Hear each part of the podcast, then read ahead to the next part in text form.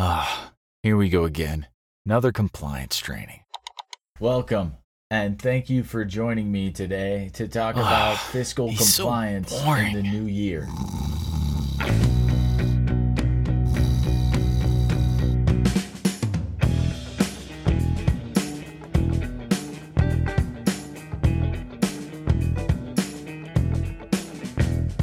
Hey, what's up, folks? Welcome back to DIY Narrator.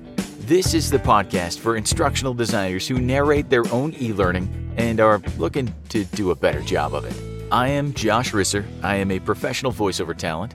And this episode, we'll be continuing from what I was talking about in the last episode, which was the stuff that I presented at Learning Solutions in the end of March. Yeah, it's been a while. Sorry about that.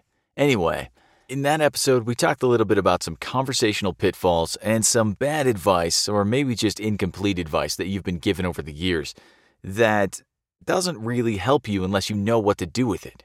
In this episode, we're going to talk about my second half of my presentation at Learning Solutions. The presentation was titled, You're Human, Stop Narrating Like a Robot. And the second half is titled Nebulous Woo Woo Stuff, or Method Acting for the Instructional Designer. Let's jump right into it. My first question for you is As an e learning developer or instructional designer, what's on your mind when you sit down to narrate your e learning? Is it something like, ah, I only have 20 minutes until my next meeting. Maybe I can knock out a little narration. Or, I hope I don't stumble over my words. I hate having to re record all the time and edit. Or is it something like, I only had one glass of beverage of choice. I shouldn't slur my words too much. The thing is, your frame of mind going into narration is very important. If you're just trying to get through it or finish or get as much done before your next meeting, if you hate editing, if you hate stumbling over your words, you're going to edit because you're going to stumble over your words. If you only had one beer, maybe you should have another one. I don't know. Maybe it'll make you a better narrator. Not professional advice. The thing is, all that's going to do is disconnect you from the script and disconnect you from the learner and disconnect you from the content. So, to get ourselves connected to the learner, we have to think about basic elements of acting, which is why I call this method acting for the instructional designer. We need to place ourselves mentally into the situation of a veteran employee and maybe a new employee, or another similar situation that makes sense for the information you're trying to get across to our learner. Picture the entire scene, and there's three elements in this L&D narration acting template. I just made up that perfect name that I want you to think about. Element one is the scene. Where are you? Element two is who's your character? Why are you the one who they came to to talk to about this problem? Or why are you the one delivering this knowledge? And number three is who's the learner? Who are they? First of all, let's talk about the scene. Where are you? This is a little weird, especially if you've never done it before, but there's two basic scenes that you can go back to over and over again that will help you figure it out, and then eventually maybe you can adapt it to something that makes more sense for you. The two basic scenes I like to think about are the water cooler chat and one on one training. These are two situations as an L&D person who probably has spent some time in the corporate world. You've been in these situations. The water cooler chat is simply like you're getting a glass of water, maybe you're getting some coffee. Someone comes around the corner, a little frustrated, or maybe they're just trying to figure out whatever the new process is or the new software or whatever. And they're like, oh man, I just can't figure this out. I just get keep getting stuck on this one part. And you, as the L&D professional, are like, "Oh, yeah, this is how you do it. You just take a second right there." The other scene is the one-on-one training scene. Maybe someone missed a group training that you were part of, and you sit down next to him and you go through whatever it is you were training because there's no need to schedule anything. There's, he's the only guy that missed it. Yeah, he was on vacation or whatever. So you sit down next to him and you go through the training. Whatever you pick, make it realistic. Make it something that would actually happen. And also keep it small. Try to avoid thinking of training in large group settings until you feel more comfortable keeping your mind connected to the single learner. For some reason, I find it easier to keep one person in mind than I do picturing myself in front of a whole group of people and trying to engage with them. So that's component one of your method acting template. The next component, component two, is why are you the one that they're talking to?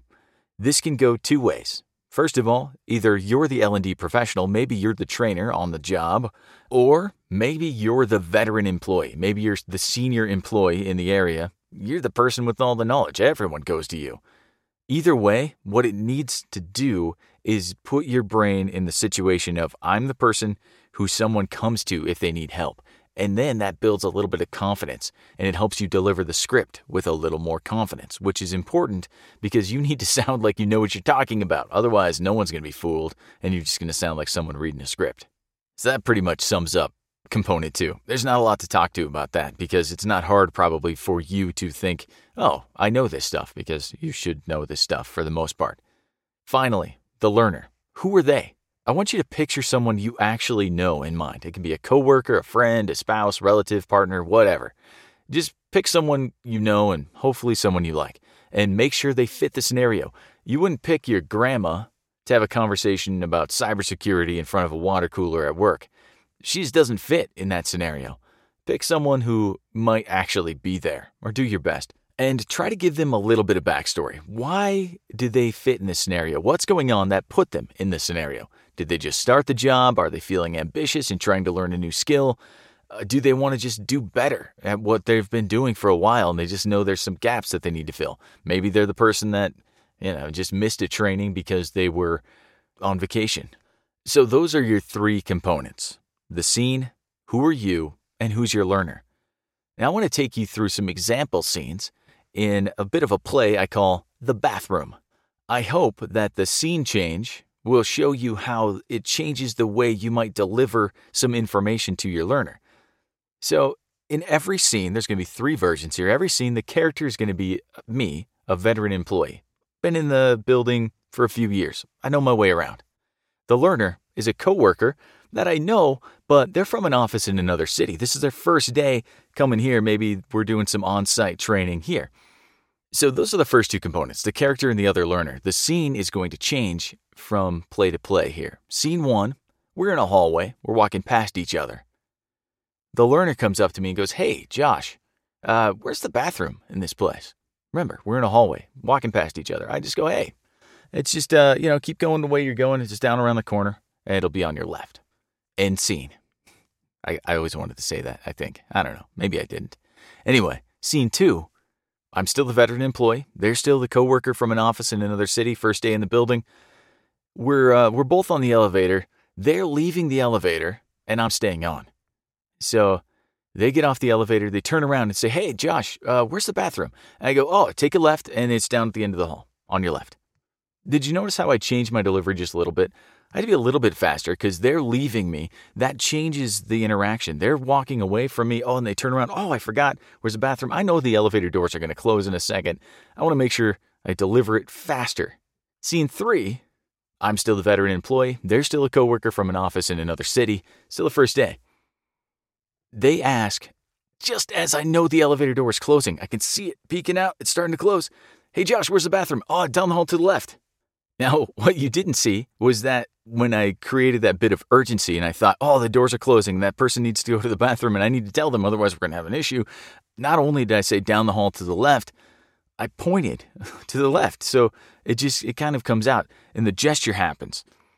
Now, this scene is a simple one, but the important thing to remember is that as you change these different components, it might not create a situation where you're delivering something urgently in an e learning, but it does change the way that you might deliver something when you change out the learner or you change out the scene, or maybe you put yourself as a character in a different situation. Maybe you want to be a peer instead of a boss. Maybe you want to be an external consultant instead of an internal champion of an issue that's going to change the way that you deliver a message. It's going to be a little more professional if you're trying to sell someone that you don't necessarily know on an idea as opposed to, you know, selling a coworker on an idea. Think about the way that these things can change and think about what is the tone overall that I want to get across and how do I change these three components, the character, the learner, and the scene to impact and deliver it in the most engaging way that makes the most sense for what it is I'm trying to explain to them. So that pretty much sums up what I wanted to talk about this week in method acting for the instructional designer. If you're interested in checking out the full Learning Solutions presentation, at least the uh, the uh, I just remembered that I forgot to record it. I had the mic set up and everything and never hit record on my phone. But if you're interested in checking out the materials from the presentation, the slide deck essentially, head over to diynarrator.com slash ls2019. If you want to hear last episode, it's diynarrator.com slash 023. It was episode 23. I'll also put a link in the show notes, so check it out over at diynarrator slash 024. That's all for this week. Thank you so much for taking the time, listening, downloading, and letting me in your head for a few minutes. Hopefully, this has been helpful. If you have any questions, feel free to reach out, host at DIYnarrator.com. And remember to subscribe if you haven't. It's available pretty much everywhere podcasts are sold. iTunes, I guess they want to call it Apple Podcasts these days. iTunes is gone? What? What happened? Uh, Google Podcasts, or any of your favorite podcatching apps. I personally am a big fan of Oh, now, of course, I forget it. Hold on, let me get my phone out. We'll do it right here. I'm, I ain't afraid of no ghosts. Pocket Casts. I paid for the thing, and I still don't remember the name of it, but I really like the app. Anyway, I think it's time to wrap it up. Anytime it starts getting weird, time to close the book. Have a good day. Thank you so much for listening.